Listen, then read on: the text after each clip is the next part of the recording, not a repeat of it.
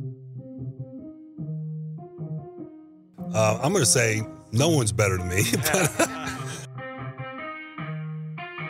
yeah. Let's go. Blow up.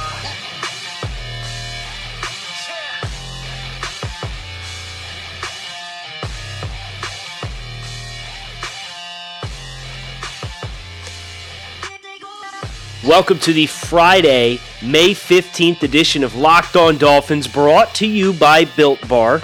I'm your host, Kyle Crabbs, and we, we honestly really should have seen this coming, if we're being completely honest. The great Tua Wars have only just begun. In the build up to the NFL draft, there was this massive debate amongst Dolphins fans about who was the appropriate pick, why it should be Tua. And that seemed to be a really popular. The consensus on Twitter was Tua Tagovailoa needs to be the pick.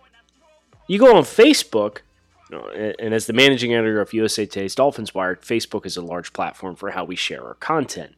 And a lot of fan engagement on Facebook, a different demographic, and like a completely different subsection of Dolphins fans than what I experienced through Twitter. And the general consensus from Facebook was well, no, Tua is too injury prone. We need to draft Justin Herbert or Jordan Love or take somebody else and then trade up for Jordan Love. And like that was really popular on Facebook. So we get through the build of the NFL draft, and the draft finally comes, and Tua is the pick, and like we can all get excited about it because we've talked, at least on this show, and those of you who listen to Locked On Dolphins understand that, you know, what the Dolphins are trying to do is build a infrastructure and an offense that's gonna run and operate to Tua's strengths based on what Tua did best at Alabama. Should be a closed book, right? Like, okay, this is what they're doing. This is their vision. Let's hope it works well and let's root for the offensive line to gel. No. Not Dolphins fans. No. Now now instead of fighting about who the pick needs to be, now we need to fight about when Tua needs to play. Constant debating this week on social media. Tua's got to start week one. Tua shouldn't play at all in 2020. We've talked a little bit on this show about the dynamics, and predominantly, I'm not a fan of the idea of putting Tua on the field until we know the offensive line is fixed. So, what does that rate and progression look like for me? Ryan Fitzpatrick starting the year. He's a 38 year old veteran quarterback contract year. This is literally why you bring Ryan Fitzpatrick into the building. Forget about last year. You know, and last year, the sweat equity that we put in, and still being able to draft Tua and draft fifth overall, but finishing the year five and four over a final nine games, and Ryan Fitzpatrick elevating the play of those around him so we can get an accurate depiction of who the keepers are on the offense versus who the players are that we need to move on from.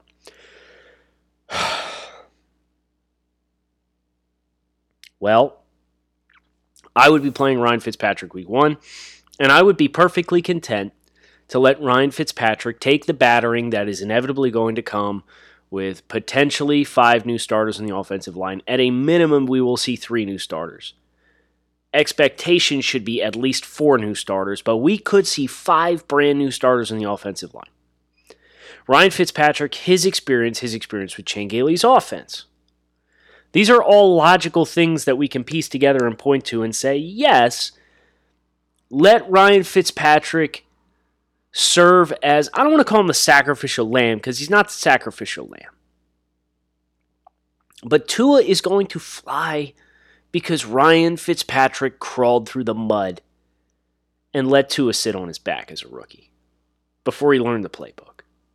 Theoretically, that's how, in my mind, it would work. But I do hear the cries of those Dolphins fans who want to see Tua sooner rather than later, and I do think there is a pathway to seeing Tua get on the field sooner rather than later. What does that look like? Well, that's a complicated question.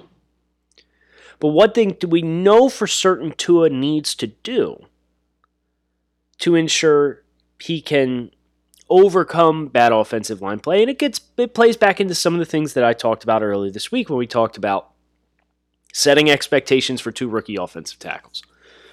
The Dolphins' offensive blueprint, as a result of presumably two rookie offensive tackles, is you're going to see this team run the ball out the wazoo. They are going to challenge you downhill.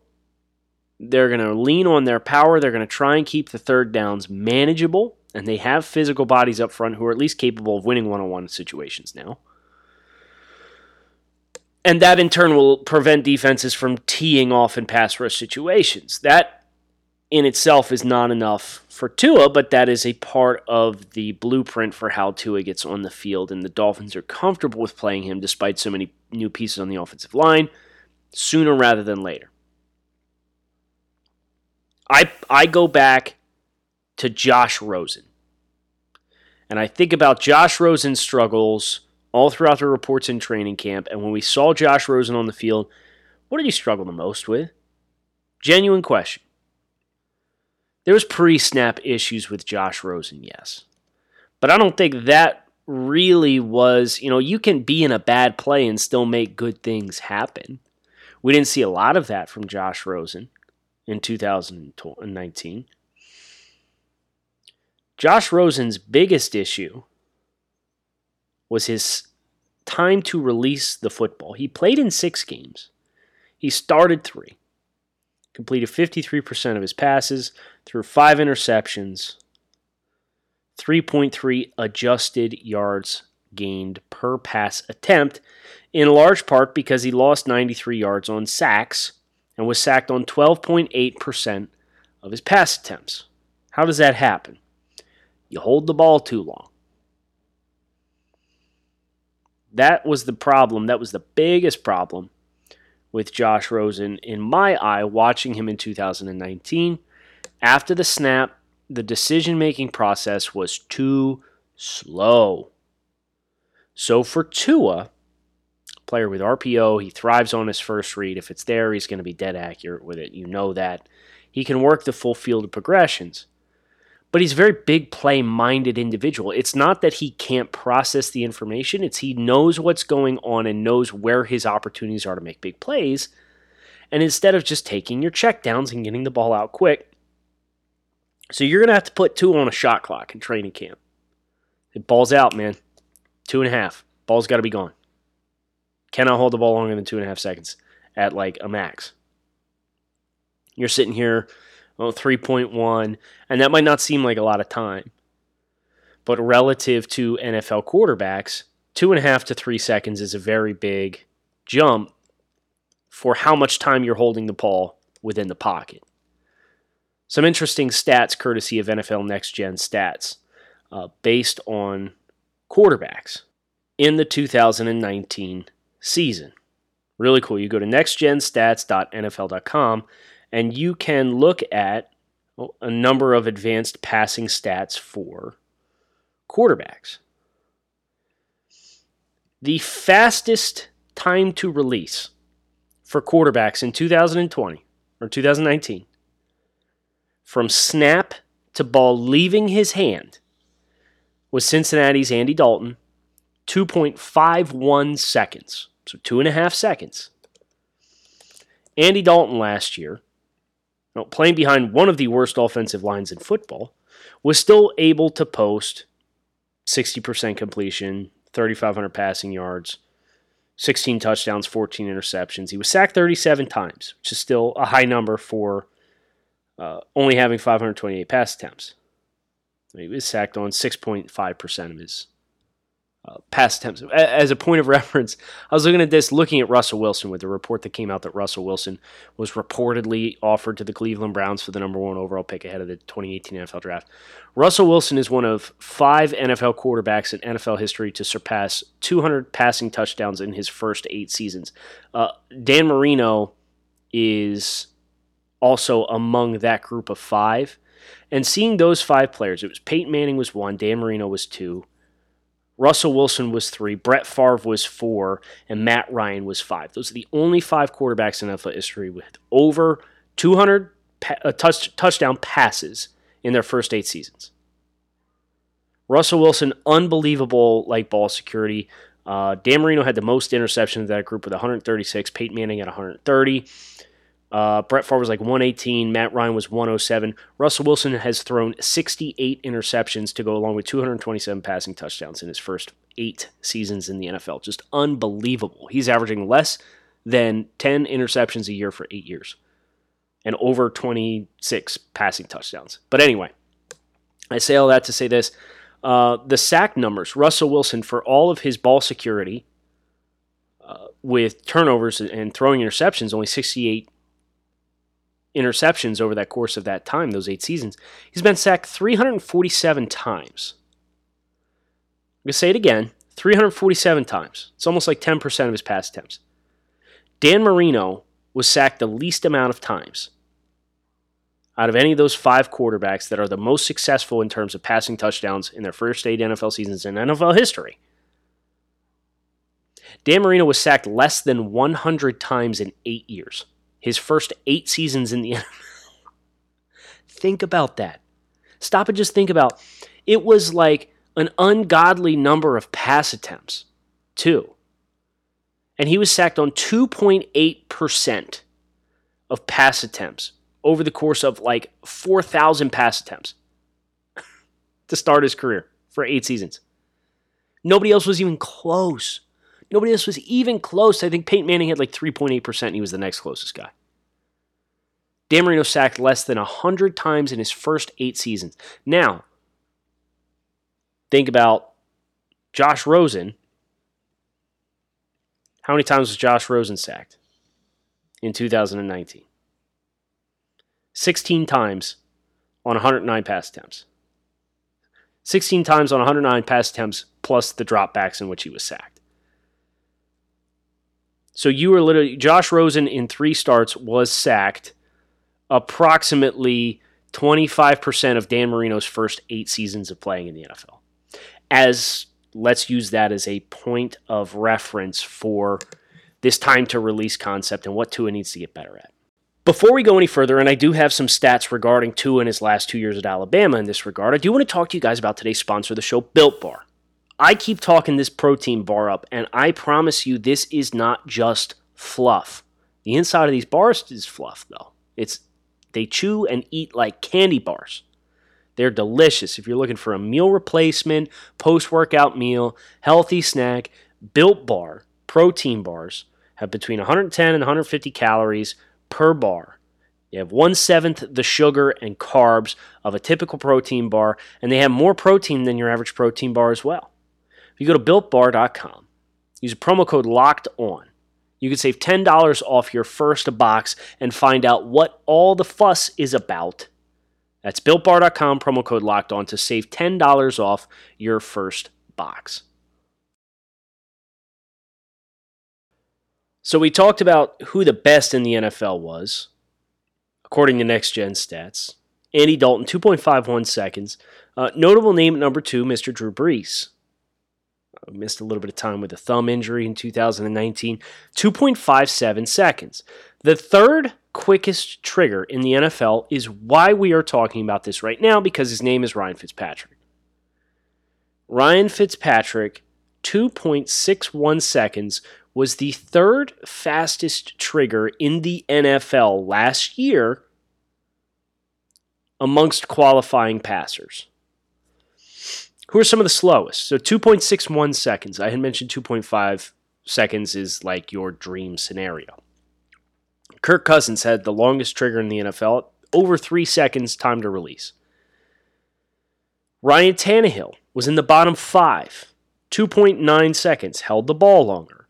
Lo and behold, you get him on an offense that actually is committed to running the ball and has some qualified offensive linemen up front, and he doesn't play half bad, but it makes sense. His style of play resulted in longer holding of the ball within the pocket. The end result was not so great. Sam Darnold, 2.92 seconds. Lamar Jackson, to his credit, 2.92 seconds. But when you're the athlete that Lamar Jackson is, you can pretty much do whatever you want, whatever you want, and you can get away with it just fine, which is how you end up throwing for 36 touchdowns and six interceptions with a 113.3 quarterback rating on the year. That's the big takeaway here. The Dolphins, if you're going to work around this offensive line issue, you got to be fast on the trigger. There's good news for Tua specifically and how his style of play has evolved over the course of the 2018 college season and the 2019 college season. Uh, his 2018 college season, the year they went to the uh, national championship game and played Clemson. The perception, you know, and the offense was wide open. Mike Locksley, Mike Locksley was the offensive coordinator. They ran wide open down the field, bunch of vertical concepts, so on and so forth. And Tua, uh, his depth of target that year in 2018 was 10.5 yards downfield was his average depth of target, the 18th highest in the country at Alabama. You then take that and you compare it to what he did in 2019 when they transitioned to more pure RPO, West Coast offense style with Steve Sarkisian in the building. His depth of target dropped two full yards to 2. Uh, 8.2. So he was throwing less further down the field, and his time to release was measured at 2.34 seconds, for, according to a website entitled SECStatCat.com. They do SEC charting of the players. Pretty cool project that they have, but it's just for the SEC. So, according to their measures, Tua's time to throw in 2019 was 2.34 seconds. Well, if his time to throw was that fast, why does it matter that he gets quicker with his trigger? Because so much of what he did was on his first read. And when his first read's there and you've got four first round wide receivers, that separation is going to be there, no questions asked. That ball can come out liggity split. Think about all the plays in which Tua was injured prominently the 2018 ankle, the 2019 ankle, the 2019 hip. He's trying to extend plays within the pocket. And what's most interesting to me is one of our NFL draft analysts at the draftnetwork.com, Benjamin Solak, does a quarterback charting project of his own every year. And at the end, when he's done, he puts these players uh, and their these quarterbacks and their measures up against one another to to show where each one of them has won the most frequently. For Tua Tagovailoa, you're talking approximately 60% of his targets in 2019 were within 9 yards or less of the line of scrimmage nearly a quarter of his target share, charted by Ben Solak, was behind the line of scrimmage. Anthony Gordon from Washington State was number one at 26.8%. Justin Herbert at two at 26.3%. Jordan Love at three at 26%. Tua was fourth at 24.6%. Joe Burrow was last amongst the eight quarterbacks measured with 13.1%. And then you take into consideration what his ball placement and accuracy was beyond the first read. So there was a lot of quick game in the offense. We knew that. But when Tua was asked to work beyond the first read, his accuracy suffered significantly. And his accuracy and ball placement when he's on the move outside of the pocket was dead last amongst eight quarter, the eight quarterbacks measured Joe Burrow, Jalen Hurts, Jordan Love, Justin Herbert, Jake Fromm, Anthony Gordon, Jacob Eason, Tua Tagovailoa. His accuracy and ball placement came in dead last in both categories when he was asked to get outside the pocket to make plays happen. That's why this is important for Tua, and as he moves forward, projecting him into a starting role. If you're going to put him in in 2020, and you're going to put him in sooner rather than later, he better show you mastery of this offense. He better be super comfortable taking the checkdowns and finding the balance between the big plays he wants to make and getting the ball out of his hands and honoring that shot clock in his head, the internal clock. And he had no problem with it at the college level, but you're not going up against dudes who are selling insurance next fall, like you did at Alabama with some of the guys that you played on the other side of the line of scrimmage for you. We're all professional athletes here if Tua can find that balance early on, all bets are off as far as, you know, he needs to play, he needs to redshirt, you know, because if he, if, if he comes in and he shows a master of the offense and they, they don't have any of the issues as far as acclimating the playbook and the speed of the game and the terminology and so on and so forth.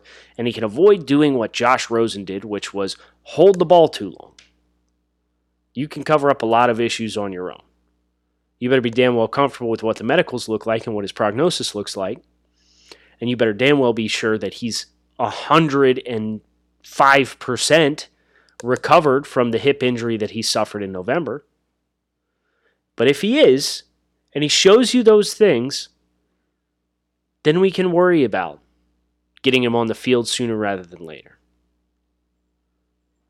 Would it still be my preference? No.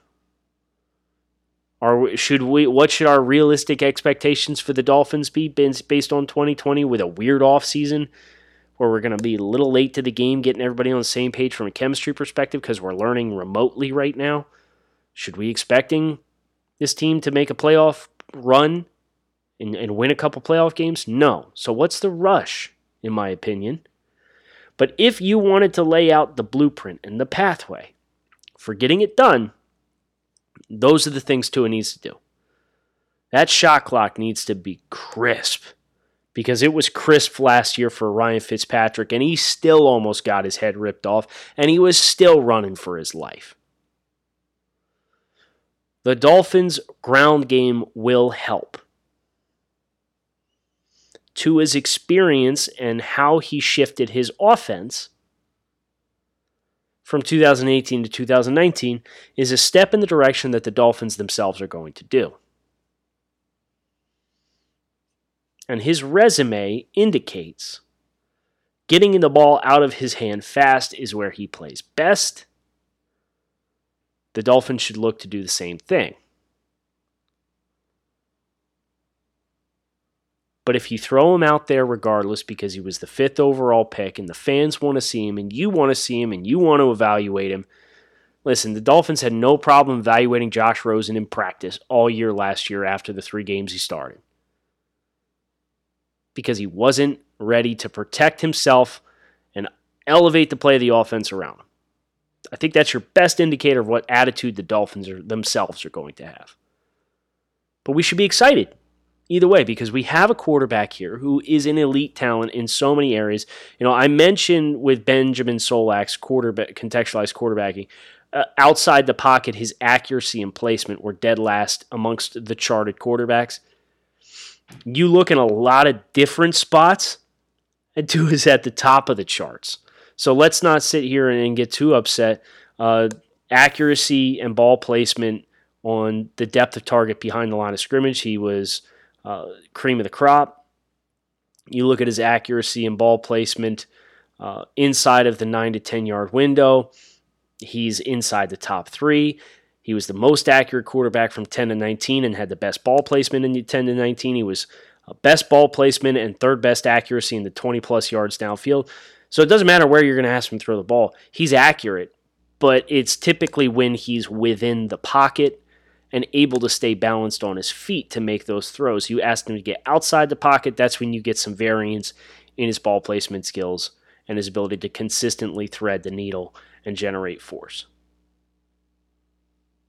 So let's use that knowledge to our advantage, knowing where Tua needs to go, knowing what this offense needs to do to prevent a stable, healthy learning environment for Tua as a rookie in 2020, presuming he sees the field. I'm Kyle Crabbs. That's going to do it for us this week on Locked On Dolphins.